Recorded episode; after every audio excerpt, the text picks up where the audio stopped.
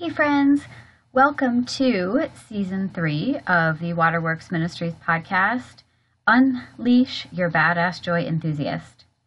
Waterworks Ministries is a ministry of prayer.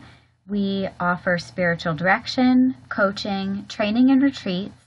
And also, we do anti human trafficking advocacy work. This late spring, summer, we have a limited number of direction and coaching appointments available. So if it's something that you're interested in, you can contact us through Facebook or Instagram at Waterworks Ministries, or you can contact us through our website at www.waterworksministries.org. Today's episode is episode 29 and titled What's the Point? So, this episode is about getting to the heart of prayer and, and what its purpose is and how we become badass joy enthusiasts through our reconsideration and evaluation of prayer. My co host, uh, Missy can't be with me for this episode, but she will be back, and um, that next episode will also be on prayer, and we'll be taking a more specific look at different ways of praying, how her and my prayer life has changed considerably over the last 10 to 12 years, and some other fun things. In other news, I, Reverend Karen Weiss, have a book coming out. It will be out and available for purchase on May 1st of 2019. It is called Fierce Grace, and the paperback, as I said, will be available for order on May 1st. But the Kindle version is available now for pre order, so get excited. Um, Fierce Grace is a book about radical spiritual transformation through love, loss, and letting go. And so today's episode includes a sneak peek of one of the chapters where I unpack prayer with my spiritual director. So, without further ado, let me start with the sneak peek. Mojo cookies, angst, and prayer. This question of, Am I a hypocrite? came up in my September 2018 direction session with Mindy. In August, we talked about the Apostles' Creed and how I was feeling like the form didn't do justice to the amazingly beautiful God that I know.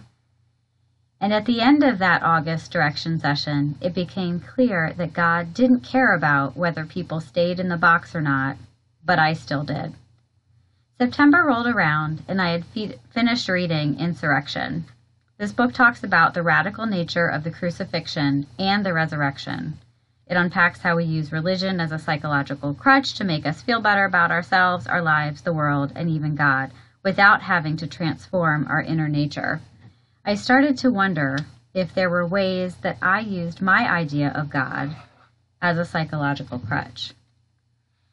A few years ago, I made these things called Mojo cookies for my husband as a gesture of my love for him when he was going off to a regional competition for Fly Fishing Team USA. Bad idea for me. Pat is more superstitious than Major League Baseball players, and he won the competition with the first batch of Mojo cookies, if my memory serves. So, of course, I have had to make them for every major competition since. Trust me, they're nothing special. The recipe is from my Betty Crocker cookbook. The most recent time I made these cookies was the day of his departure for Italy in September 2018. And I was having an extraordinarily hard time praying for Pat and his teammates. I felt like I was just going through the motions and didn't feel like my prayers were purposeful the questions, does prayer even matter? And why am I praying? popped into my head. I was full of internal angst. Usually, I pray for safety, for success, and for well being. This year, I couldn't bring myself to pray for any of that. However, I felt like Pat expected the mojo cookies to be prayed over for winning and success and all of these things that I really don't care about. Pat has enough competitive spirit and desire to win for the both of us. And I didn't want to pray those prayers. I did pray that they experience God in a way that brings them closer in relationship to God, but that wasn't what I felt Pat desired. Generally, he doesn't know what I pray, so I'm not actually sure why this prayer mattered to me, except for the fact that I'm generally concerned with doing the right thing, and I felt like I wasn't doing it. As I made the cookies, I had this internal wrestling match with myself and eventually gave up as they went into the oven.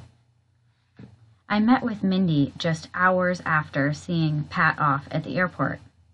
I told her about my general prayer angst and my concern of using prayer as a psychological crutch, not just for the mojo cookies, but also for the prayers that are brought out during prayer time at worship in small churches. Why are we really praying? What purpose does it serve? Why do we pray for something called traveling mercies, which sounds incredibly odd to me when I'm feeling judgmental? Does God really care what we pray about? Especially if it's trivial or insignificant in the grand scheme of life. Mindy is always entertained by the dramatic swings of my internal pendulum. It gets pretty violent sometimes. Mindy engaged me where I was at the notion that prayer is BS. Hurricane Florence was hammering the Carolinas as we were meeting. We talked about the implications of praying for the hurricane to move paths if it seemed like God answered the prayer, then why would God move the hurricane's destruction from one place to another? That doesn't seem right. I voiced that it seemed like the only prayer to pray, if we're still talking about Hurricane Florence, is to pray that it doesn't hit land and stays out to sea. But then we discussed that this prayer didn't seem right either, because it could still hurt others if it changes path. In many ways, prayer had become a way for people to control or think they're controlling outcomes. It has more to do with prescriptions, expectations, and self service than it does with anything else. And that didn't seem like prayer to me. It wasn't the kind of prayer in which I wanted to participate.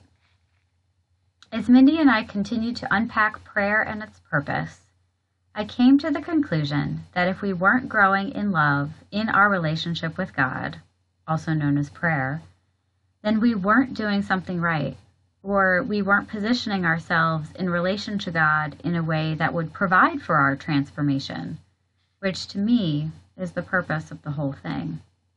I decided, for the moment at least, that prayer is more about showing love for showing love for and honoring others ourselves, the world, and God than it is about specific outcomes and expectations, i.e., control.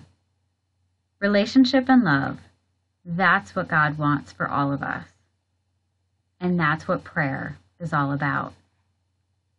My deepest desire was for Pat and his teammates to experience the love of God and participate in that flow, to enjoy the beauty of the Italian Dolomites and maybe learn something about themselves in the process. The team had a bad third session, and I wasn't looking forward to my husband coming home and being as unpleasant as a wet honey badger. But even so, I couldn't bring myself to pray for a top three finish for each of the Team USA competitors because it just wasn't important to me. However, what was important to me was that they experience God's love and presence during the last day of competition. Before the final two sessions, sessions four and five, I prayed for them to experience the deep and abiding love of God in a way that connected them to creation, specifically the trout, allowed them to embody God's fierce grace, and connected them to this grace. So that's a sneak peek of part of my book, Fierce Grace. And so much of what I have come to experience of as prayer is really all about being with God.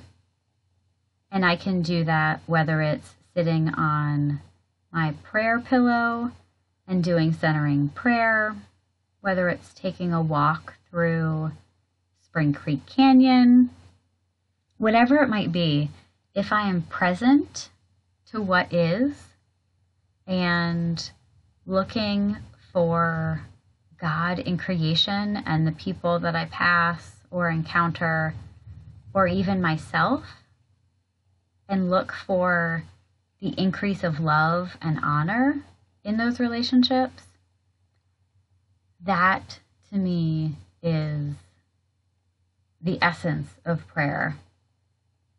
Now, as I indicated a bit earlier, Missy and I are going to be talking in our next episode about how our prayer lives have changed pretty significantly in the last 10 years. I didn't start out this way. Um, I started out with it being much more prescriptive in nature, praying for specific things, for specific outcomes, and I just, I really can't do that anymore. I can pray generally for people's healing, for the Holy Spirit to guide, to encourage, to equip, to heal, those kind of things. But generally, I cannot bring myself to pray for specific outcomes. And that can be kind of difficult for the people who are sitting in worship when I pray, uh, the intercessory prayer of blessings and concerns. But at the same time, I hope that I'm modeling something for for the church body that we can approach God even in intercessory prayer when we're praying for other people in a way that still holds our ideas and expectations and desires loosely. When we hold things loosely, God, we are giving God the flexibility um, to show up in ways that we hadn't accounted for. If we pray for very, very specific things and those specific things don't happen, then we can be disappointed. But if we hold our prayers loosely, wanting God to affect situations for the best of the people involved, regardless of what that might be, or you know, God brings peace or healing or joy, whatever might be needed in, in the situation, that gives me, anyway, the opportunity to see God at work in many, many, many more ways than if I pray for a specific thing and that specific thing happens, then I can say, oh, well, God answered my prayer affirmatively. And so we can get kind of focused on the specifics if we keep our prayers really, really focused, as opposed to looking around and noticing, well, how is God at work in this situation despite what I might really want? Obviously, if a spouse or, um, you know, someone is sick and we want their healing, that comes from a place of love. Um, most definitely. Or, you know, parents, whatever it might be. But at the same time, if we go further than that and pray for specific outcomes of healing, I think that that can be a trap. And so for me, as I said in the excerpt from Fierce Grace, prayer is all about relationship, how we are increasing in our love and honor of others, ourselves, and God through through prayer, through silence, um, through walking, whatever it may be. And so I hope that even in this very short episode 29, what's the point? That you're able to reflect on your prayer life and how you are in relationship with the divine, how it impacts your relationship with others, and how you take time to listen to what the divine might be saying to you. I wish you chesed, loving kindness, and shalom, which is peace. And stay tuned for our next episode.